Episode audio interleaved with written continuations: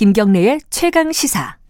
예, 제주 4.3 사건 관련된 피해자들에 대해서 재심이 계속 진행 중에 있습니다. 근데, 어, 엊그제 굉장히 중요한 판결이 하나 있었어요. 그 군사법원에서 지금까지 유죄받았던 것이 어, 재심으로 다시 무죄로 확정된 경우는 많았는데, 일반 법원에서, 어, 어, 형을 살았던 분이 무죄를 재심해서 받은 어, 판결이 있었습니다. 당사자분이 김두황 할아버지신데요. 아흔이 넘으셨어요. 그래서 저희들이 어, 좀 원활한 어, 전달을 위해서 사전에 인터뷰를 해서 좀 편집을 했습니다. 먼저 김두황 할아버님 목소리 좀 들어보시죠. 추운 7일날은 봄이 왔다는 기분도 나고 너무나 참 유채꽃 도 활짝 핀 기분에서 어, 참 기자회견도 하고 재판부에나 또 도민연대나 너무나 고맙습니다. 참 마음이 아팠습니다. 자식들 그 연좌제로 우리 아들 경찰서에 그 잡혀가고 그래서 나가 가서 또 사장사장해서 내오고 우리 둘째 딸 그 사위하고 계속 아 눈물저둥이 나 울고 불고 했습니다. 내가 언제까지 살아질지 몰라가지고 살아있은 적에 딸이나 아들이나 손짓거이라도 이런 하루바지 죄명을 깨끗이 벗어가지고 후세들이 살았으면 좋겠다고 해서 재심을 청구했습니다. 나도 이제 살아남은 예, 94세나 세는 나이로 됐습니다만은 어떻게 해서 그 내가 갚을 도리가 없어가지고 참 무죄를 선고해줘서 너무나 고맙게 생각해서 지금은 즐겁게 살겠습니다. 고맙습니다.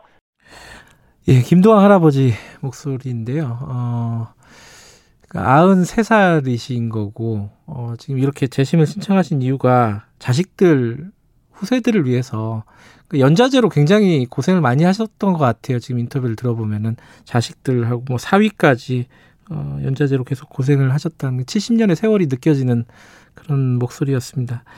자, 사삼 수영인 피해자분들의 법률 대리인입니다. 임재성 변호사님 연결 좀 하겠습니다. 변호사님 안녕하세요. 예, 안녕하세요. 예. 어, 김동환 할아버님께서 어, 7일날 추운 날인데 봄이 왔다. 70년 만에 봄을 맞았다 이런 말씀을 하셨습니다.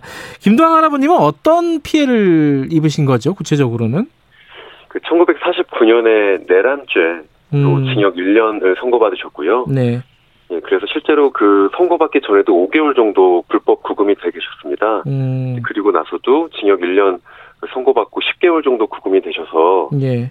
예, 실제로는 거의 뭐 400일 넘는 시간 동안 구금이 되셨고 예. 이후에도 계속 내란죄라는 어떻게 음. 보면 뭐 빨갱이라는 손가락질 또 음. 4.3 사건의 연루자라는 손가락질 속에서 70년 동안 억울하게 예, 음. 고통받고 또 숨죽여서 살아오셨던 피해자십니다. 근데 그 지금 그때 나이로 김동환 할아버님이 아마 한 20살 남짓 정도밖에 안 됐을 것 같아요. 그죠?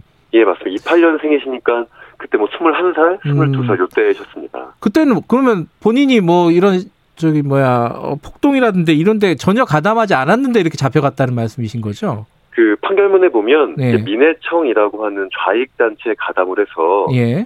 근데 뭐 판결문에 적혀 있는 것도 사실 이게 징역 1년을 선고할 만한 사건인가 싶은데요. 예. 다섯 명이 모여서 집회를 했고 다섯 명이 또, 모여서 예. 예. 또 다른 한 번에는 또 이제 산에서 내려온 사람들에게 좁쌀 한 대를 줬다라는 아. 게 판결문에 기재된 내용의 전부입니다. 아하. 좁쌀 예, 한 대. 김정 할아, 예. 예, 예. 근데 김정 할아버지는 뭐 그런 사실을 한 적도 없고 음. 오히려 나는 마을을 지키는 민보단 활동을 했었는데 어, 어떻게 그 민보단 중에서 끌려간 누군가가 예. 가도 고문을 당하다 보니까 마을에 있는 청년들의 이름을 불렀고 아하. 예, 그래서 자기도 끌려가서 그렇게 엄청난 고문을 당하면서 예. 민해청 활동을 했다라고 자백을 음. 했다라고 말씀을 해주셨습니다. 그러니까 누군가가 어, 거짓된 증언으로 이 김도환 할아버님의 이름을 얘기를 했고 당국에 그러면 김정 할아버님 예상은 그러시지 추측은 예, 그러신 겁니다. 예, 그리고 끌려가셔가지고 또 고문을 당해가지고 또 다 그 시키는 대로 진술을 했다 이런 말씀이신 거네요, 그죠? 예, 좁쌀 한 대 준 거 맞냐 이런 음. 식으로 물어보니까 뭐 어쩔 수 없이 그렇게 인정을 했는데 너무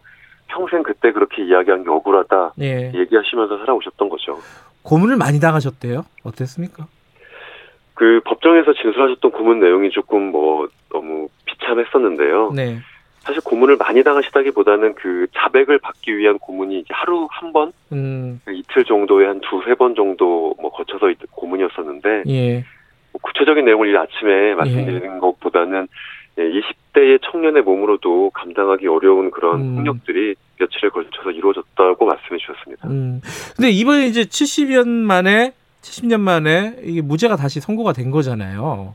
예. 어, 이게 70년이 지난 사건이라서 뭐 증거도 쉽지 않았을 것이고 법원이 이번에 무죄를 판결한 취지나 이런 것들은 어떻게 봐야 될까요? 재심을 개시할 때는 통상 두 가지가 많이 쟁점이 됩니다. 과거 네. 사건에서는 네. 불법 구금이나 고문과 같은 불법 행위가 있었느냐의 문제인데요. 그 이번에 재판부는 김도환 할아버님의 진술을 믿었습니다. 즉 음. 진술의 신빙성을 인정했었는데요. 네. 최근에 제주 4.3에서는 관련된 재판들에 대해서 재심이 굉장히 많이 이루어지고 있습니다. 네. 수백 건 가까이가 재심 신청을 하고 있는데 네. 재판부가 이 다른 과거 사건에 비해선 조금 더 폭넓게 음. 굳이 객관적인 서류와 같은 물적 증거가 없다 하더라도 진술의 신빙성을 가지고 재심 네. 개시를 좀 폭넓게 고려하고 있고 네. 특히 김동환 할아버님 같은 경우는 군사재판 같은 경우는 그 불법성이 좀 여러 가지 서류를 통해서 확인됐던 적이 있었습니다. 음. 그래서 일전에 재심도 이루어졌었는데 네. 일반 재판 같은 경우는 사실 저 역시도 사건을 수행하면서 가능할까라는 음. 생각이 있어서 딱 한 분에 대한 재심만 먼저 신청을 했던 건데 네. 재판부가 이 군사재판과 다르지 않게 음. 진술의 신빙성을 믿고 이 재심 개시 그리고 무죄 선고도 해주셨습니다. 근데 그 저도 기사를 읽어보니까요. 이 할아버님이 재판정에 출석도 안 했는데 자기도 모르게 재판이 이루어졌다 이런 얘기가 있더라고요. 어, 여기 군사 재판 같은 경우는 그렇게 이루어졌습니다. 어. 근데 이제 김도환 할아버님 같은 경우는 법정에 출석을 하셨고요. 아 그래요. 예, 예, 예. 음. 근데 군사 재판 같은 경우는 지금 방금 말씀해 주셨던 것처럼 음. 당사자가 재판에 출석하지도 않은 채 재판이 이루어지는 음. 불법성이 너무 많았기 때문에 예.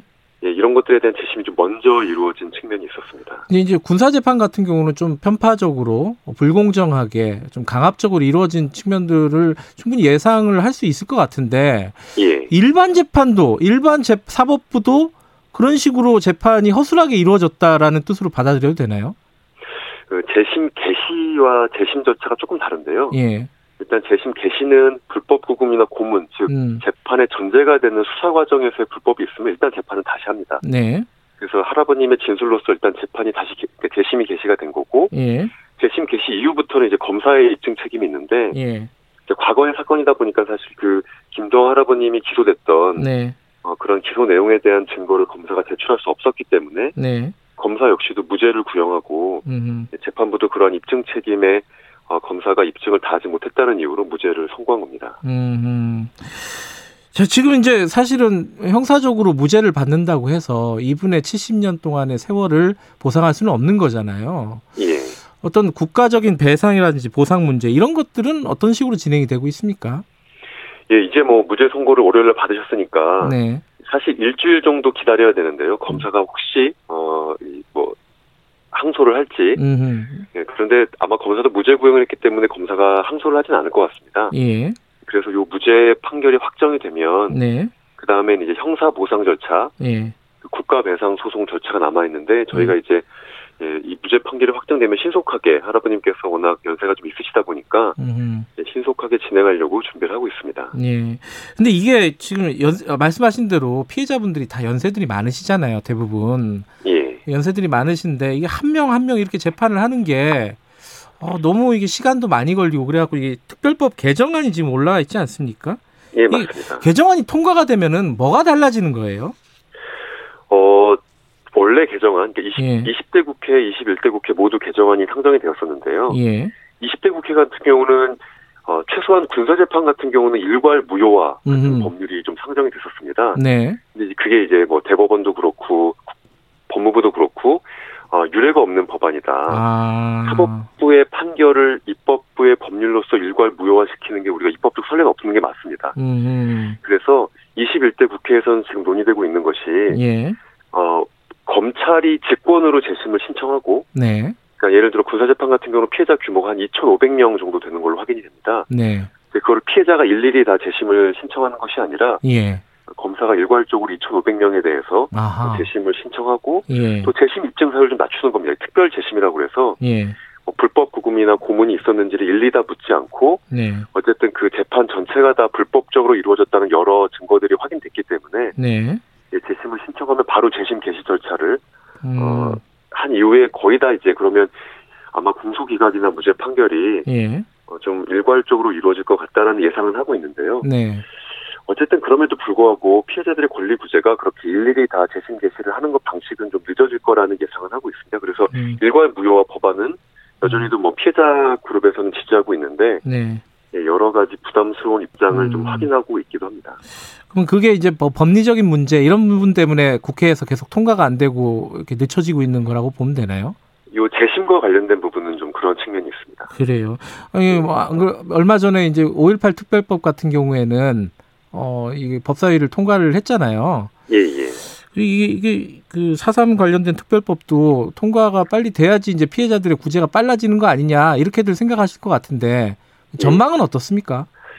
이게 우리 사삼이라고 하면 다 끝난 일이다. 아주 예. 과거의 사건이다. 이렇게 생각하시는데요. 예. 오늘 뉴스에서 나온 것처럼 70년 전에 억울하게 재판을 받으셨던 분이 이제서야 무죄 판결을 받고 93세의 할아버님께서 봄이 왔다. 이제서야 예. 라고 얘기하시는 것처럼 실제로 사삼 관련돼서 여러 가지 뭐 미진한 부분들이 있습니다. 네. 아주 대표적으로는 피해자 그 누구도 국가에게서 제대로 된 배보상을 받지 못해서 네. 특별법에서 배보상 관련된 법률이 20, 20대, 21대 국회에서 계속 논의되고 있는데 네. 음, 아주 개인적으로는 전망이 밝아 보이진 않습니다. 그래요. 왜 그래요? 예, 연 연내 입법을 목표로 하고 있긴 한데요. 네. 집권 여당이나 청와대에서도 음. 그런데 관련된 논의가 그 예상보다는 좀 활발하게 이루어지지 않고 있어서 음. 또 이제 뭐 당연히 아시는 것처럼 이게 그 쟁점 법안으로 다뤄지지 못하는 것도 현실인 것 같습니다. 와. 예, 그래서 아. 연내 입법이 과연 가능할까? 이 피해자분들 중에서 살아계신 분들의 연세가 이렇게 많으신데 네. 돌아가시기 전에 과연 국가로부터 진정한 사과라고 하는 배보상을 받으실 수 있을지 또 음. 예, 평생 전과자의 낙인을 이제 좀 벗으실 수 있을지 네. 기대해 보고 있는데 예 개인적으로는 좀 쉽지 않아 보여서 안타깝습니다. 음, 그러니까 이게 법리적인 어떤 논란 이런 부분들도 일부는 있지만은 국회에서 좀 관심이 없는 측면이 있는 거네요. 다른 어떤 정치적인 사안들에 묻혀가지고. 과거사 과거사 사건에 대해서 관심이 네. 좀 떨어지죠 아무래도 아무래도 그렇죠. 네. 예예 음. 그러면 이제 지금 지금으로서는 특별법이 통과가 안 된 상황에서는 국가 배상이나 이런 부분들도 개인이 소송을 통해서 다툴 수밖에 없는 그런 상황인 거네요. 예 그래서 한 분 한 분이 이제 또 법원에 소송을 음. 하셔야 되고 또 네. 재심 개시 청구도 마찬가지고 좀 예. 어, 저는 법정에 보면 요즘에는 한 수백 명 분들이 이제 재심 신청을 하셨기 때문에 네. 어, 저희가 무죄 선고를 받았을 때도 한 50명 정도의 분들이 법정 앞에서 기다리셨습니다. 물론 유족분들이긴 하지만 네. 이런 모습이 국가가 70년 전에도 이 불법을 자행한 국가가 지금도 참 무책임하다라는 생각이 좀 들었습니다. 음. 이렇게 고령의 분들이 법정까지 나오셔서 자신의 피해를 일일이 호소하시는 것이 2020년의 대한민국의 책임 있는 모습인가 싶었던 좀 음. 경험입니다. 그게 빨리 안 이루어지는 게 참 안타깝네요. 자, 마지막으로, 어, 그, 청취자분들도 아마 그런 걸 거예요. 이게 막 국회에서 시끄럽고, 막 법사위에서 시끄럽고 이럴 때는 뉴스에 눈이 가는데, 이 과거사 문제 이런 것들은 눈에 잘 안 가거든요. 예. 어, 이런 분들에게, 청취자분들에게 한 말씀 하시고 마무리하죠. 예, 관심 많이 가져주시고요. 예. 왜냐하면 어, 뭐 여러 가지 법률들이 다 개인에 대한 것이지만 네. 그 앞에 김조한 할아버님 말씀드리셨던 것처럼 70년 동안 고통받고 숨지겨 살아왔던 사람들에게 명예회복, 피해 보상을 할 수 있는 법안만큼 네. 중요한 민생 법안, 현안 법안이 어디 있나 싶습니다. 그래서 예, 한 명의 노인 분들이라도 살아계셨을 때이 법률이 통과돼서 이분들의 고통에 대해서 우리가 진정하게 고개 숙이는 그런 모습, 그런 사회 가 됐으면 음, 좋겠다는 생각을 하고 있습니다. 네, 뭐, 김정훈님은 제주 4.3 사건 얘기를 들으면은 너무나 가슴이 아프다. 부각사님은 그 오랜 시간을 어떻게 견디셨을까 눈물이 납니다. 이런 말씀도 보내주셨습니다. 그렇죠. 이런 거에도 관심을 가지는 게 진짜 선진국인데요, 그죠? 예. 빨리 좀 해결이 됐으면 좋겠습니다. 자, 임재성 변호사님이었습니다. 고맙습니다. 예, 감사합니다. 김경래 최강 시사 듣고 계시고요. 지금 시각은 7시, 아, 8시 45분입니다.